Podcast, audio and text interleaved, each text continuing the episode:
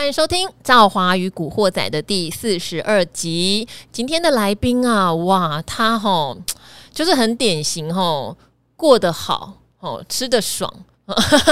睡得久，然后呢？哇！你看他年前哦，他还退赵华的通告啊，就是教学版也不来录了，然后电视版也不来录，当然也没有古惑仔吼。就很多人问说，怎么没有看到他？他去哪了？他去哪了？他去玩了哦，他根本就懒得陪我们看到封关哦。好，听到这样的形容，大家大概知道今天的久违的来宾是谁了哈？就是赵华，真的是认识很久很久很久很久的老朋友古鱼，Hello，各位古惑仔的听众朋友们，大家好，我是古鱼。好，古鱼后来赵华给他很多的昵称啦哈，鱿鱼啦，干嘛这样、欸？并不是说你讲话变油，嗯、是你身上的油真的变多了，你自己说是不是？没有，我有上健身房啊，我有甩了一些油啊，看得出来吧？看不出来，听也听不出来。可恶！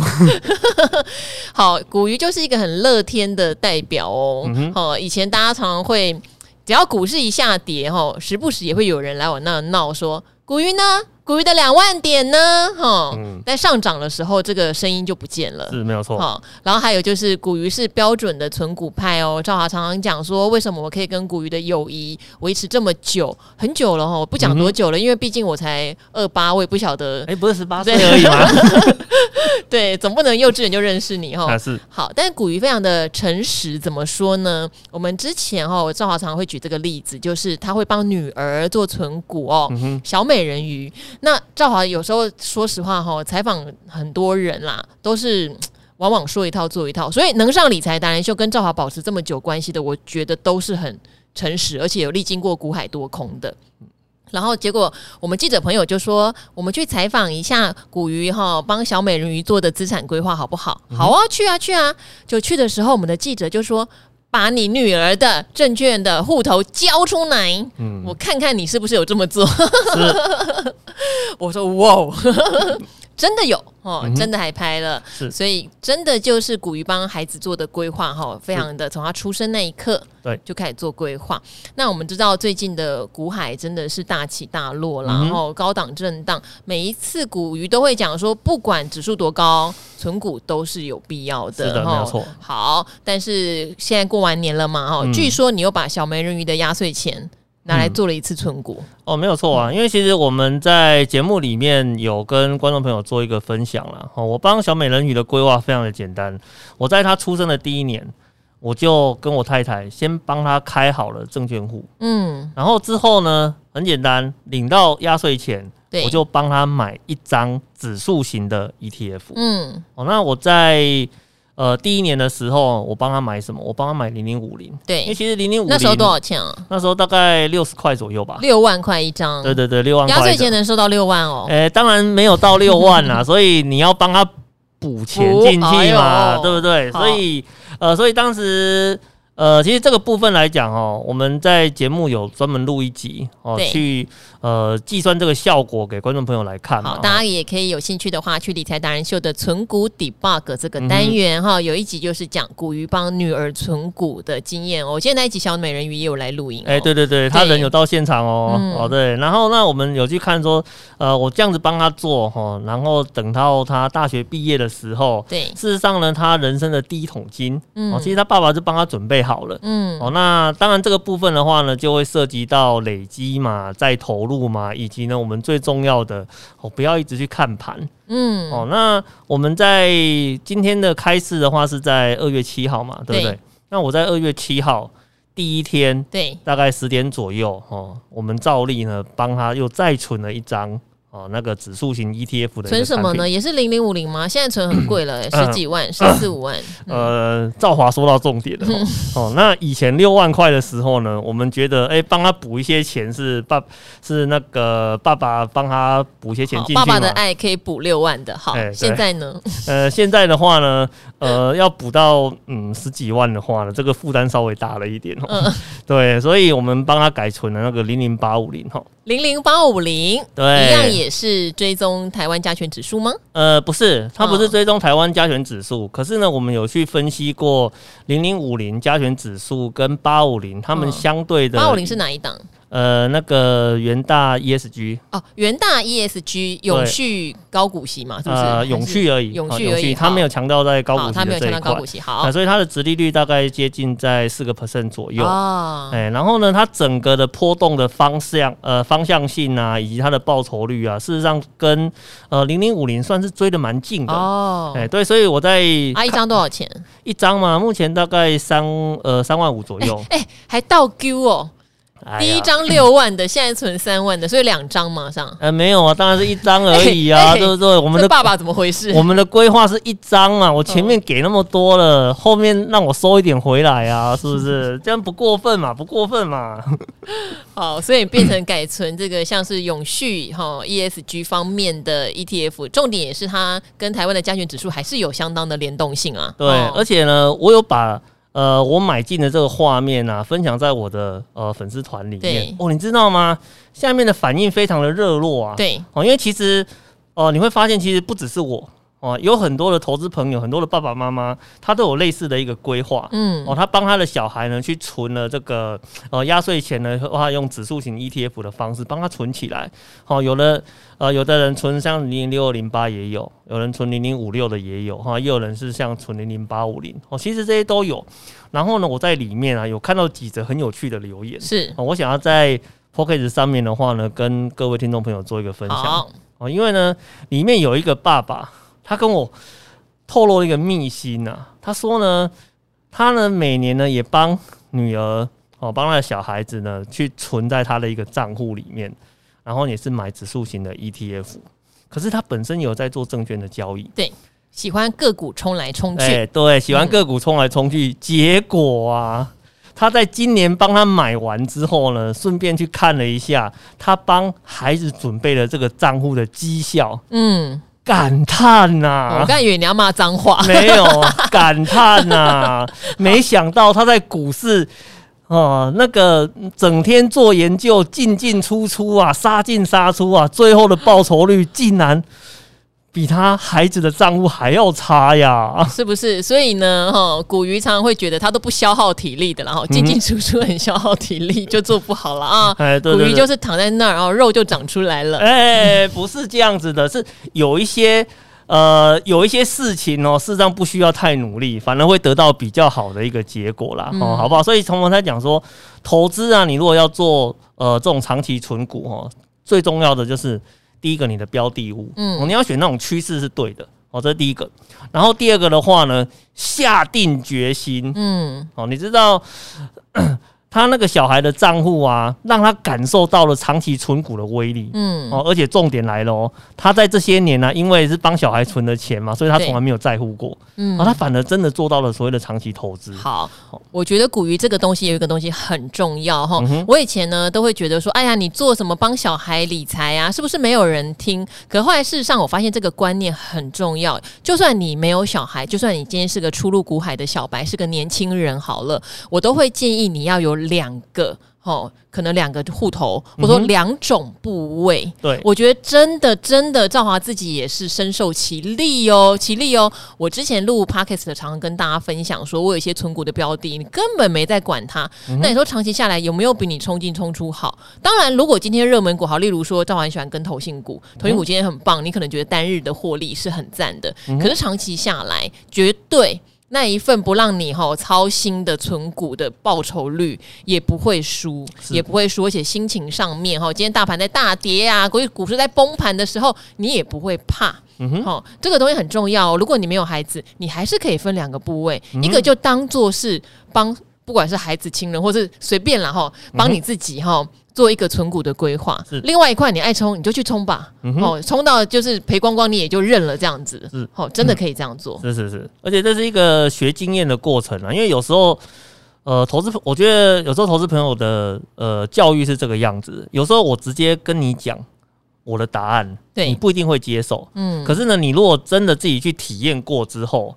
哦，你觉得说，哎、欸，我有一点点感受了，我有一点点经验了，我再回过头来听啊，你现在讲的话，哎、欸，也许他就接受了。嗯，所以你如果今天呢，你把你的账户呢分成一个叫长期投资型的账户，跟一个短线交易型的账户，其实你就可以两边都试试看。嗯，因为一定有一种它适合你，哦，当你呢确定哪一种适合你之后，我会跟听众朋友做分享，你就好好的专注在那个方面，把它做好来。嗯，哦，我相信呢，长期下来你都会得到一个不错的一个成绩。哈，好，而且今天呢，古鱼其实有透露哦，就是最近的公债值利率一直往上飙升，哈，大家一直会去注意美国的公债值利率飙升，好像就是会打击股市，但是有时候搞不懂其中的联动性了，哈。公债值利率飙升，事实上也会打击到债市哦，尤其很多的债哈，平常它是投资等级的嘛，嗯、所以它本来配息就没有到非常非常高，好，结果现在公债值利率上升，也就代表说什么呢？代表它的债券的价格哦在被抛售中。为什么？因为要升息啦，哈。如果今天银行的定存，请问啦，大家还记得以前银行定存有有人说有什么六七趴的时候？哎，对对，对，那时候你会想要买什么公债吗？不会啊，你根本不会管公债。当然那时候公债的配息也会比较高啦。是是是，没有错。好，所以现在为什么升息对一些好的债券的价格会有那么大的杀伤力呢？嗯、就是这个原因哦。嗯、但是也可以趁着现在债券变便宜的时候。对不对？大家可以来存一些债券型的 ETF 嘛。哦，对对，对。因为它整个配息的状况就变得理想了。哎，过去两年债券很贵耶。哦，对。所以赵华也也觉得做股债配置很痛苦啊，因为股贵债也贵。嗯哼。嗯。可是你现在如果是想要做一些债券上面的一个布置，实际上这个时间点还不错。嗯。那现在这个不错时机点的原因的话，是比如说刚刚有谈到投资级的一个债券嘛。嗯。实际上我们纯粹以殖利率的角度来看。在过去几年呢、啊，这种投资级债券的殖利率哈，大概在二点九啊，大概三点二左右、嗯，就很好了啦、嗯。这个就已经很好了哦。可是呢，在这一波升息的打击之下，嗯，有很多投资级的债券呢、啊，它的殖利率已经来到四趴了，嗯、甚至呢，有一些超超过到四点二趴以上的一个水准。这在过去呢是非常罕见的一个现象。是，好，所以呢，我们在看它整个呃，在呃殖利率的一个变化来讲的话呢，它都已经来到了。大概二零一九年的一个相对高点的一个位置，嗯，所以你说现在这个时间点进去，哦，你已经赢了哦，从二零一九年到二零二一年中间这段时间有去投资的人了，哦，那至于会不会有更高的殖利率出现，其实我觉得哈，不要一直去做太，不用一直预测还会不会有更好更甜的殖利率了，我们要把握的是当下啦，把握的是现在的殖利率还不错喽，对对对对，现在殖利率还不错，所以你。如果你今天有打算去做这方面的一个布局的话，事实上你真的可以花一点你的时间跟你的呃心力呢，放在债券市场的这一块。好，因为其实台湾也发了非常多的债券型的 ETF，我还记得，如果是去年的上半年呐，哈，很多债券型 ETF 涨很多。对，那时候我觉得叫大家做股债配置，已经有点失去避险的功能。对，因为债券的就等于是债券的价格涨很多啦。对，那反而现在的话，做股债配置，赵华觉得是一个比较好的时间点哈。那大家会说怎么挑？其实台湾发的都都不错啦，哎，ETF 类都不错。那基金的话，之前也有一个花莲的广播电台的好朋友有跟我连线，问说那么多的债券基金，那我要怎么挑？其实有时候你到像基富通这样的平台，它上面就会把各家有平等五星的，不管是晨星或是 Lipper 哦，平等五星的，我觉得你就先从这里面。开始挑也可以哦，是一个很简单的挑选方式哈。评鉴机构已经帮你都选好了，哦，对对好，好，所以我觉得这些都是可以参考的。那因为也有很多人想要问股鱼问题哦，嗯，我们接下来也帮大家回答哈。然后这边也是再度的呼吁哦，非常谢谢大家留五星好评和问题给我们。那如果是关于个股的问题哈，希望大家稍微写一下当初你为什么买或想卖的理由，好不好？好，因为这样子我们会比较知道你的痛点在哪边哈。如果你是对基本面有疑虑，你可以说对技术面有疑虑，也可以说，可是不要就说我买多少钱怎么办？这样子 我不知道怎么说。好哦，那这边的话呢，有一个比较是基本入门题啊，但是我知道他的问题在哪里哈。他叫五星推爆哈，昵称叫等一下下下下下，不要再等了哦。好。他说听完后都想去找理财达人秀来观看了。那相信如果你听到这一集，会想要去看股鱼的存股 debug 哦，真的是宝库啊哦。嗯、他说想请问电信股如中华电信、台湾大目前适合投资吗？刚刚好我们也就录完没多久一集，讲电信三雄谁、嗯、最值得投资嘛？是是是。哼事实上呢，我们现在看电信股啊，嗯、我觉得啊，与其我跟你谈电信股的财务。有没有变得比较好？对，我倒不如问你另外一个问题。好，你问，你有没有发现，嗯，你的四九九吃到饱都不见了？哎呦，都现在都吃不饱了哎！我现在还延续，因为我是旧约。嗯哼，对。可是呢，你时间一直往前往后面推的话呢，其实四九九的用户啊越来越少了。嗯，那可能有人会跟你讲说，哪有？我现在还是有四九九可以办啊。而且你知道他叫我去续约，我都死不去续约，他还是用原本的费率给我耶。这是不是一个逃避的方法啊？这也是一个逃避的方法。可是不是每个人都有这个条件嘛，对不对？嗯，那其实有很多人的话，是你如果不去续约，你的、嗯、呃原本的合约价格的话，可能就会相对跳很多了。对，哦，所以其实很多人他被逼着要去做合约升级的一个动作。哦，那就算呢，你续到了四九九。以前呢是网络用到饱，嗯，现在变成网络吃不饱，嗯，哦，所以你如果真的要吃到饱的话，你至少可能要加一百块啦，或是加两百块啦，或是直接升级到五 G 的一个方案。所以你的意思是，整体电信股其实有因为这个五 G 的升级方案，所以其实他们的获利其实都有机会提升的，对不对？呃，不是有机会提升，是全部都提升，全部都提升哦。所以大家要知道哦，电信股哈，我们过去觉得一潭死水，当然在大跌的时候，你会觉得有电信股很棒，不会动嘛。但是现在他们有一点转股的味道，这个要知道哦。对对对，其实现在五 G 的整个方案出来之后啊，我我觉得电信业者有下定决心的啦，哦、嗯，就是他要彻底的去摆脱吃到饱，然后杀价竞争的一个情况。哦，那甚至呢，他们也把一些比较呃小型的业者啊，哦，要做诟病的一个动作，你知道吗？小型业者存在最重要的用途是什么？嗯，叫做价格破坏者。价格破坏者。对，那一旦价格破坏者消失，嗯、那其实呢，整个市场的一个价格就会趋于稳定的。嗯、哦，那获利的部分当然就是可以比较期待的一个状况啊。哦，那当然说，我们如果从财务的角度上面来看，事实上我们有看到三大电信啊，哦，不管是哪一家，他们的整个呃 EPS。的获利数字啊，都出在最近这一年都呈现逐季走升的一个现象哦、嗯，所以你如果说在这个时间点，你如果做电竞股有兴趣，你说它可不可以投资？我觉得哦问题不大的哈。好，存股来说真的问题不大，哈、嗯，真的问题不大。你要做价差，你真的会闷死哦，因为呃，赵华小透露之前，因为呃很多朋友嘛哈，会提醒赵华说，哎、欸，那个台湾大哈可能有那个有并购的好消息啦。嗯、那因为。因为我的存股标的里面没有电信股，然后目前没有，那又不是做价差的好标的，我当然就觉得，就算它并购也我也没什么兴趣啦。是，后来果然并购后没有反应。欸、对，好，好，所以我的意思是，不要把它拿来做你的波段价差，你会很失望。可是存股的话，事实上他们的体质都有在改改好中哦，有一些新的活水挹注哈，提供给大家做参考。好，另外一个是给昭华五星好评哦，H O O 零五二零哦。给赵华五星好评，在每个交易日都能听到赵华的节目，深感有人陪伴而不无聊。对啊，我就很希望可以陪在每个股民身边哦。希望大家有疑惑都可以来问我们哦。然后节目中所找的来宾也都很多元，各式派别的大师都有，期许节目可以长长久久。很多大师，但是他现在哈针对的大师就是古鱼哦。啊、这个哈古鱼这个真的很尴尬。他说可不可以请他讲一下对台积电的说法，还有没有甜甜价四百？很久以前说过，我跟你讲，很久以前他还说过两百八，然后被大家一直问一直问。但是很多事情都是有条件跟但书跟计算的哈、嗯。我不晓得你什么时候讲四百，我至少没这个印象。嗯我没这个印象，但是。怎么样来看台积电比较合理的价格？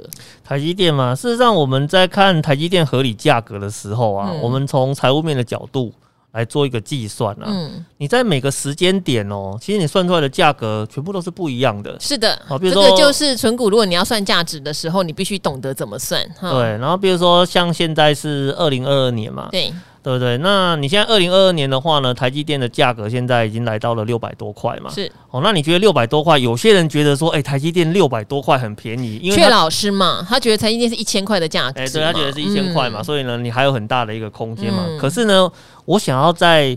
这边呢，跟各位听众朋友分享一个小故事啦。嗯、哦，比如说像早期我跟赵华刚认识的时候，嗯，哦，那那个时候呢，我刚好有在外面上课，嗯，然后我们也在算算那个财务相关的课程。你这样会透露我们念认识的年代，啊、因为等一下就要说出台积电的价钱了。啊啊啊啊、真的吗？真的吗？啊，你讲，你讲，你讲。哦、OK OK OK，那事实上我们那时候就有在做个股的计算的练习，是，然后刚好有一次啊，他在算什么？就在算台积电的价格。讲贵一点，讲贵一点。啊，讲贵一点嘛，呃，那个时候算出来的价格的话呢，大概如果台积电呢是在呃，一百二十几块以下，你看他在做账哈，然后呢，一百二十几块以下去做买进的话呢，算是一个非常合理的一个价格。是，而且那个时候台积电的价格就刚好在那附近啊，真的吗？对，刚好就在那。那不就千载难逢的好机会吗？哎、欸，你现在回头看，当然千载难逢啊。不是，你都算出来一百二十几了，那刚好一百二十几，不就是千载难逢好机会？那你知道那时候的学员跟我讲什么吗？讲什么？老师。台积电贵爆了，为什么嘞？他都算出来了，因为要一百多块啊，嗯，很贵啊。哦，哦，他觉得呢，买股票如果要花到一百多块去买股票，哦，他不值这个价格。嗯，可是你看哦。呃，台积电呢，随着这么多年它不断的体质的精进，嗯、哦，资产的累积，嗯，现在都已经来到六百多块了。你在现在这个时间点跟人家讲说，哎，你在以前曾经有出现一百多块，他先跟你讲说，你怎么没有买爆它呀？没有，那他就是不相信自己算的那个价值选股的条件啊，嗯欸、对，因为他算的条件一定是已成立了嘛，对，已成立了。对啊，那怎么算出来明明符合甜甜价，他却不买呢？对，因为呀，其实他当然是有一些时空背景在啦哈，嗯、因为那时候的。台积电呢，不能算是一个很热门的股票，它它是全值股没有错。你这样就透露年代了，它一直都很热门，好不好？你很奇怪。对对对，它一直都是很热门的一个股票哈啊，但是在那个时间点哦，大家比较不太相信说它的价格会呃会继续往上做攀升的一个动作啦。好，我觉得它也是牵涉到两个层面啦，一个是当你。呃，一家公司真的成长性非常棒，或者过去的状况体质非常好，可能你算出来的价值会发现，怎么跟它现价好像差不多，嗯，哦，并没有说跌很深啦什么的，你就会开始怀疑，说我存股怎么可能存在这个高点？好，就像以前哦讲零零五零，我还记得古鱼很喜欢拿这个做例子，因为他开始上理财达人秀的时候，零零五零不到一百块，对，然后赵华就会说，以前零零五零是七十块的，现在一百块，你叫我怎么买？对，没有错。过不久零零五变一百一了，过不久一百二了，一百。三了，现在还创了好，前一阵子台股创新高，还到了一百五十几块钱，没有错。所以你价值到了就是到了哈，不要去算它未来好是不是要跌升我才要买。好，但反过来哦，有时候跌升已经跌到有价值，你又不敢买了。哦，是啊，你又觉得这家公司有问题了。呃，因为我讲说人的天性是这个样的，人的天性是追高，嗯，然后呢，他不买跌。嗯，所以呢，有时候你在做这种纯股型投资或是价值型投资的时候啊，你常常会出现刚刚像赵华讲那个问题，嗯、真的价值浮现的时候，对，实际上你是不敢买进的。嗯，哦，真正价值远离的时候，你反而想要去做追高的一个动作。嗯、哦，所以。投资这种东西啊，有时候要练习啦，嗯、哦，就是你要想办法，你要相信自己算出来的一个结果，嗯、哦，你才能够去评估说，我现在这个时间点进去，到底呢，我的胜算大不大？嗯、哦，我觉得这件事情还蛮重要的。好，那当然，我觉得最。最简单的方式就是你看好它，例如说台积电，我也不知道到底会不会到雀又上老师讲的一千块呀。嗯、可是如果看好，其实不是很多人都会零股分批吗？我真的觉得这没有什么问题。啊、其实有时候媒体会拿来做文章，或者说哦，台积电的零股交易创什么历史新高，所以它可能要回档。嗯、So 怎么样？嗯、我就是零股分批布局的嘛，嗯、高我也买一点，因为我不知道未来会不会更高。低我也买一点嘛，对，不要觉得我今天一定要等到台积电四百块。我就压估值，不是这样的概念，不会，因为你会压不到，哦，那时候你也不敢压，你也不敢压了。其实主要的问题是这个样子。对，所以我觉得策略哈，在每一种的交易方式里都很重要。存股要有策略，是好，技术现行要守你的纪律跟策略，这些都非常重要，不要忘了你的策略哈。好。这边哈有一个比较长的留言，谢谢你，你留了很久，我也看了很久了哟。但因为真的很长，所以我可能这边比较简短的念出来哈，因为我觉得你的问题可能古鱼比较能回答，所以放了比较久哦。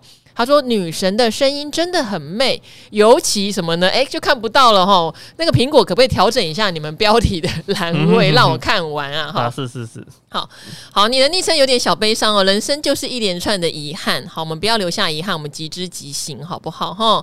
他说：集美丽优雅、智慧涵养、幽默风趣合一的才女主持人女神赵华，还有各路无私教导的达人大神们，安好哦。优质节目必须五星奉上哦。好。”因为他有一段人生故事，然后看尽了人间冷暖，父母都年迈了啦，嗯、所以他决定在十几年哦，二零二零年底好，结束了国外打工的流浪生活，哈，回家来做这个中年肥仔仔。好，那他想利用储蓄来做投资，所以至少我知道你有储蓄，你至少有一笔储蓄，不是月光族哈。好，那他就在 YT 上跟理财达人秀相遇，可能现在来古惑仔问问题哦。但是他说二十一年来哦，他的投资收益哈是总储蓄的负二十趴，他很痛。很难过哈，那当然封关的时候，朱老师有来对大家苦口婆心，我觉得那一集很重要。嗯、就刚刚赵华讲的，你要知道自己的纪律跟策略是什么哈。嗯、好，你问的信昌店可能今天先没有办法回答你哈，因为它是一个被动元件的上游，可能我们下次请产业达人再来帮你做解答了哈。好，但是第二个我觉得就要请古鱼来讲了，他应该非常孝顺。他每个月会给母亲生活费，哈，也会给他用品。那母亲就是传统的，觉得要节省了，哈。他就说：“呃，我不要再花你的钱了，我也想要用股票赚点零花钱。”那虽然你没有讲母亲。就是年纪，我们就姑且以可能六十几、七十来计算，好不好？哈、嗯，那你就想说，那这个年纪了，你就推荐他要不要呃零零五零跟台积电分批零股来买呢？买个五年、十年，长期没问题，没有错啊。嗯、你讲没有错，但是妈妈回了一句：五年、十年啊，我能不能活到那时候啊？嗯哼，哦。对啦，因为理财太慢，开始就有这个疑虑，就急了。嗯、哦，我都知道我年纪大，我要低风险。我年纪大，我不能追求高报酬。可是我我怕我余年不多啊。是是是。哦，好，这个矛盾怎么处理嘞？哈、哦，所以呢，他觉得很这样啊，骂了妈妈三八啦，哈、哦，但是心酸酸的，所以想要问建议啦。就是刚刚我讲的那个矛盾，嗯、你理财太慢开始了，你又不能追逐高报酬，我到底该怎么做？哦、呃，其实呢，要看他这笔钱是要给谁的啦。嗯，哦，那其实我刚刚在整个内容看下来的话呢，他后面这一段的规划好像是有点想要帮妈妈做嘛。对，啊，对对，那既然是要帮妈妈做的话，哈，把储蓄拿出来做。诶、欸，你说储蓄拿要不要拿出来做是一回事啦，只是说我们看。呃，他这个留言上面讲的是说，哎、欸，妈妈可能想要透过投资啊，可以赚一点点钱呐、啊，嗯、然后来呃 cover 一下他自己本身的一个家用嘛。其实呢，我刚刚看到这一段呢、啊，我的第一个想法是什么？你知道吗？其实他需要的是现金流啊、哦，他需要的不是赚钱。给妈妈的零用钱是从投资的现金流来的，被动收入，妈妈会比较开心。对，因为有两种嘛，一种是你在。透过价差去赚到收入嘛？那还有一种的话呢，是透过配息赚到收入嘛？好，那如果说今天妈妈的目的的话是希望她可以 cover 掉她每一个月的一些呃生活支出的部分，可以透过她投资的部位来的话，其实她要做的是创造现金流的这一块。嗯，哦，那创造现金流啊，你买台积电啊，零零五零啊，这确实不是一个呃非常好的一个选择。嗯，哦，有我会觉得啦，有两种选择会可能会比较适合他。哦，首先第一种哈，我觉得妈妈比较能够接受的哦，你直接做定存，嗯，然后定存的话呢，它有两种领息的模式，一种的话呢是每月领息，对，一种的话呢是呃一年领一次，好吧？可是定存现在利率才零点八，呃不，有我我我知道它的利率不高，有太多的标的应该比这个就是，可是风险没有高很多，但是高。利率高很多、啊、哦，是啊是啊，所以我说这是一个方法，好，这是一个方法，因为这是一个本金不会受损的方法，对啦，完全保本的方法，完全保本，然后呢，你每个月都固定可以看到有一笔钱进到户头里面去，嗯，哦，那你如果说你的呃准备的本金够多的话呢，事实上这个部分确实也可以 cover 掉你一些生活上面的一个支出，是，哦，那另外一种的话呢，呃，我们会用我们节目上推荐的那种。呃，债券型的月配息，嗯，哦，来解决它这部分的一个问题。是。哦，因为债券型的月配息来讲的话，哈，它的呃，殖利率大概可以到四个 percent 左右，嗯，哦，那你今天如果存一笔钱进去之后啊，哦，那你每个月领到的这个息的数字啊，基本上还不错，哎，嗯，哦，你看像我们在节目里面有做过一点示范嘛，如果说你今天有准备。大概六百万左右的资金，在这个时间点投入到市场，嗯、对，哦，那你相当于呢，你每个月可以领到大概两万一到两万三左右的一个数字，两、嗯、万一到两万三哦，我我我们这样子讲哦，其实这个数字的话呢，你要去呃去支付一些基本的生活支出啊，嗯、应该是没有问题的，嗯，哦，那这样子的话，其实就可以解决掉。呃，妈妈的一个问题嘛，嗯、所以我可能不想要跟孩子拿钱，是、哦，但是呢，我的，但是我每个月有没有固定一笔钱出来去支付他的生活？哎、欸，事实上也是有的，嗯、哦，那这样的话就可以解决他的一个问题，而且其实债券你长期在领息的一个过程里面呢、啊，它的本金的耗损也没有你想象中的这么的大，哦，甚至它也会有增值的一个效果、啊。好，很多人都会担心说，哎、欸，我这个债券的配息是不是来自于我的本金？哈，其实，在台湾发行的商品对这块的规范蛮严格的。对对对。当然这个细部我们可以讲非常非常长哈，但是有兴趣的话哈，呃，今天晚上哈八点钟在东森财经台五七台播出的理财达人秀，或者是呢晚一点您可以到理财达人秀的 YouTube 频道去看哈。古鱼刚好在今天就有教好如何用一笔储蓄哈拿来做这个债券型基金的配置，可以月月领息。对这个主题有兴趣的话，详细的做法因为需要点时间，没有办法在这个赵华宇古惑仔讲那么清楚哈。是是是，所以可以过去那里观看哦，细细观看，了解一下你适不适合这个做法哈。然后关于债券 ETF 的风险这些的，我们其实都评估过哈。好，所以也不用拿这个大幅论战，对。好，那如果对这个有兴趣，当然我有机会我也会再开一集来跟大家解释这个基金或 ETF 的一些相关的手续或风险的问题哈。好，那最后的话有一题我应该可以自己回来回答你啦哈，就是优质节目加上财貌双全的主持人，非五我才是五星啦哈。哎，Podcast 你可不可以让我看完标题，气死我了？好，他叫做伊恩陈呐哈。嗯哼。好，理财达人秀及古惑仔这么的优质节目及阵容，一定要五星推爆啊！最佛心的竟然是完全免费的，对呀，我们不像小朋友学抽知识收钱的啊，没有啦，以后搞不好我会了，我不知道哦。让观众只要愿意花时间，就能学到很多观念，太感谢了，真的，观念学到的是最重要哈，而不是听名牌哟哈。想问二三一三的华通短线进场哦，是看营收续创新高，加上我连续三天站稳月线，有突破前高的气势哦，结果没没破，诶，没有破新高是吧？没有破前高，还往下然后好，那这个因为它是简单的技术线型的概念，我就不好意思没有等朱老师来，我就直接回答您啦。没有错啊，你连续呃三天站稳月线，又有基本面做支撑，所以这是你买进的理由嘛？那你守的是月线啊，对不对？所以如果破线的话，你是不是应该怎么样？哈，你可以自己回答，对不对？好，你守的是什么线？你守的是哪一条纪律？你自己很清楚。当然，如果你拖一拖，很恭喜你啦，因为今天呃，等于说开开春以来连三天大盘的呃翻转，然后还有就是中小型电子也都往上涨。华通今天看起来又站上所有均线了，好、哦，那看来当然就是更好的一个状态了。如果你刚好凹单凹对嘛，但是如果你是用技术线型的，赵华都比较不建议凹单啦。嗯，好，因为你就会变得没有纪律，你不知道自己在干嘛。好，所以我相信这个你自己有答案。嗯、其实你自己有答案哈。好好，对这边还要强调，技术线型不是叫做一百趴会这样，并不是说你基本面好，连续三天站稳月线，它就一定会破前高哦。哦是是，它只是一个大数据的统计，它是一个几率，所以才会说守纪律嘛。因为你多做几次之后，照理来说，几率是成功的那一块会比较大。嗯哼，好，但是你不要让你失败的部分扩的。把你成功都吃光嘛，对不对？好，问题在这里。好，另外三四四三的创意，好，三四创意刚好我们之前呢前几集哦，大家可以找一下，就是我们有回答过同样的问题了哈。因为创意我记得是权证小哥跟阿司匹林都有聊过这档股票哈，所以在那一集我也有帮大家做回答，我们都有目录哦哈。那因为它是当时是外资的筹码不离不弃啦，但现在的你可能就要看看你是用什么样的理由进场的哈。